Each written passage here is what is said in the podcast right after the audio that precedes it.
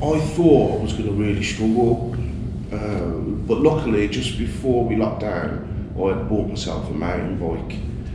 Uh, that saved me some days. Um, I just go out on my bike for a few hours, literally do miles, and then come back, and I'm, I've, you know, released all these endorphins and whatever, and I'm tired, and I feel like I've done something. So um, it helps with difficult situations. I've, I've found physical exercise really important actually.